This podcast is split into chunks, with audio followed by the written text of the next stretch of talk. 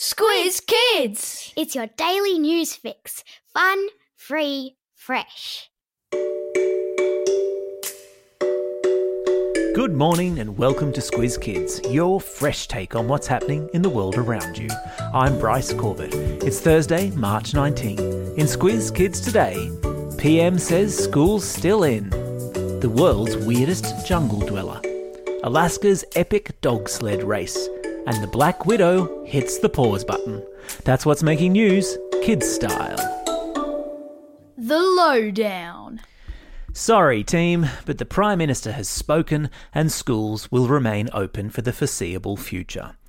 Despite speculation, school closures were going to be among the measures P M Scott Morrison would announce yesterday morning, following his late-night meeting on Tuesday with state premiers, it wasn't to be.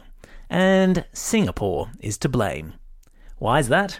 Because Singapore, the island nation to our north, has been one of the more successful countries around the world at stopping the spread of the coronavirus, and according to the P M, their schools have remained open. The Prime Minister, as well as Australia's Chief Medical Officer, also pointed to a couple of more scientific reasons for keeping schools open, including that the virus doesn't appear to affect, or indeed infect, children in the same way it does adults. That it wouldn't make sense to close schools for anything less than six months, which might sound good in theory, but trust me, you'd go crazy, not to mention your parents. And the ripple effect on jobs, the economy, and the ability of healthcare workers to do their jobs would ultimately do more harm than good. The P M noted that as the situation was changing all the time, school closures were not off the cards completely. So there's hope yet. Remember the American election contest? We've spoken about it a couple of times already on the podcast. Well, the race to become the politician who takes on President Donald Trump in the November election took another turn yesterday when Joe Biden walloped his rival, Bernie Sanders, in three important U S states. Biden's victory means he is now very likely to be chosen as the Democrat Party's candidate to take on Trump in November.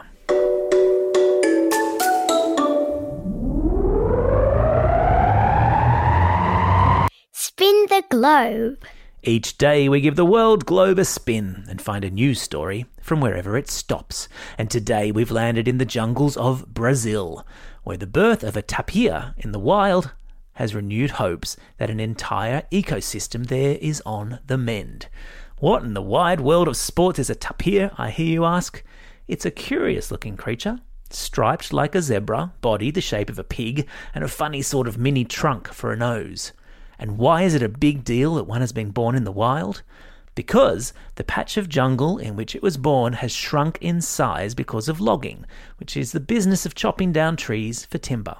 And also because the tapir is a really important part of the local ecosystem, inasmuch as it eats lots of plants and seeds and spreads those seeds through its poo.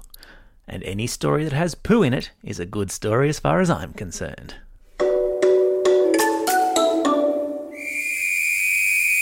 Sport time! And today our sports focus turns to the frozen tundra of Alaska, where Norway's Thomas Wærner has just won the sixteen hundred kilometre annual dog sled race called the Iditarod. Pulled across the finish line by his ten faithful dogs, Wærner completed the race in nine days, ten hours and thirty-seven minutes, racing through one entire night to beat the other competitors. His two lead dogs, K two and Bark, looked on proudly as their owner accepted his trophy, later receiving a treat of raw bacon for their impressive cross-country racing effort. The sport, which is also known as mushing, sees teams of up to twelve dogs pulling a racer along on a sled over the snow. There's a link in today's episode notes to a video of mushers in action, including how the dogs wear special mittens to protect their feet as they run. Mush, mush!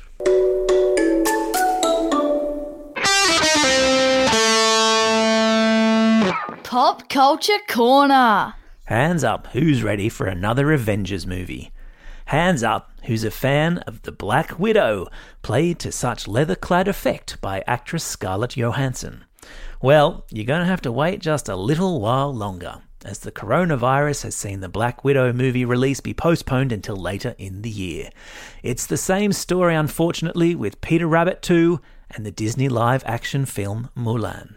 But don't despair, because Niall Horan has just released a second alternate video for his hit song No Judgment, featuring pint-sized Instagram star Boss Baby Brody. The video features four-year-old Brody and his family doing a home video fashion show. But it's his interpretation of the ballet The Nutcracker that we love Brody the most for. Check out the link in today's episode notes.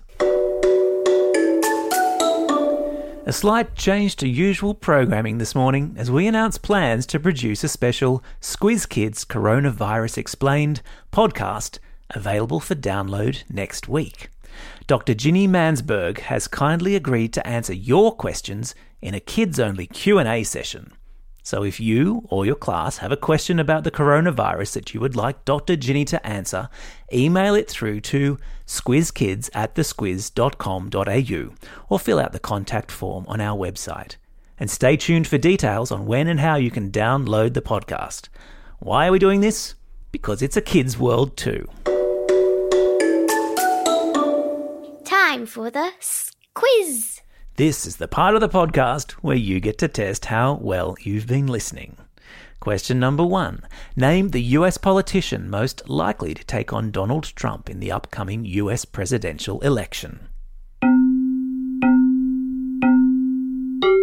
That's right, it's Joe Biden. Question number two. What's the name of the zebra-striped animal whose birth in the Brazilian jungle has ecologists excited? You got it. It's a tapir. Question number three. This is a bit of a toughie. Name either one of the two lead dogs that helped Norway's Thomas Wærner win the Iditarod dog sled race. Yep, K two or Bark. Yeah!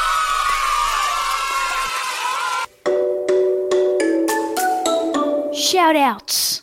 Today's birthday shout-outs go to Olivia from Serena, Darren from Eastwood, Willow and Naomi from Brisbane, Vicky from Deniston East, Henry from Northbridge, Lily from Tamworth, Peter from Sydney, and Ava from Palm Beach. Happy birthday to you all. And a special shout-out to Sebi and his friend Coco in London, who are regular listeners of Squiz Kids and who, when asked by their parents yesterday if they wanted any information about the coronavirus, said, no thanks, they were right across it, and that it was green.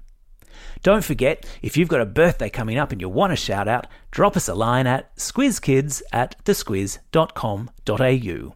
Well, that's all we have time for today. Thanks for listening to Squiz Kids. We'll be back again the same time tomorrow. In the meantime, get out there and have a most excellent day. Over and out. Squiz Kids is proudly supported by the Judith Neilson Institute for Journalism and Ideas.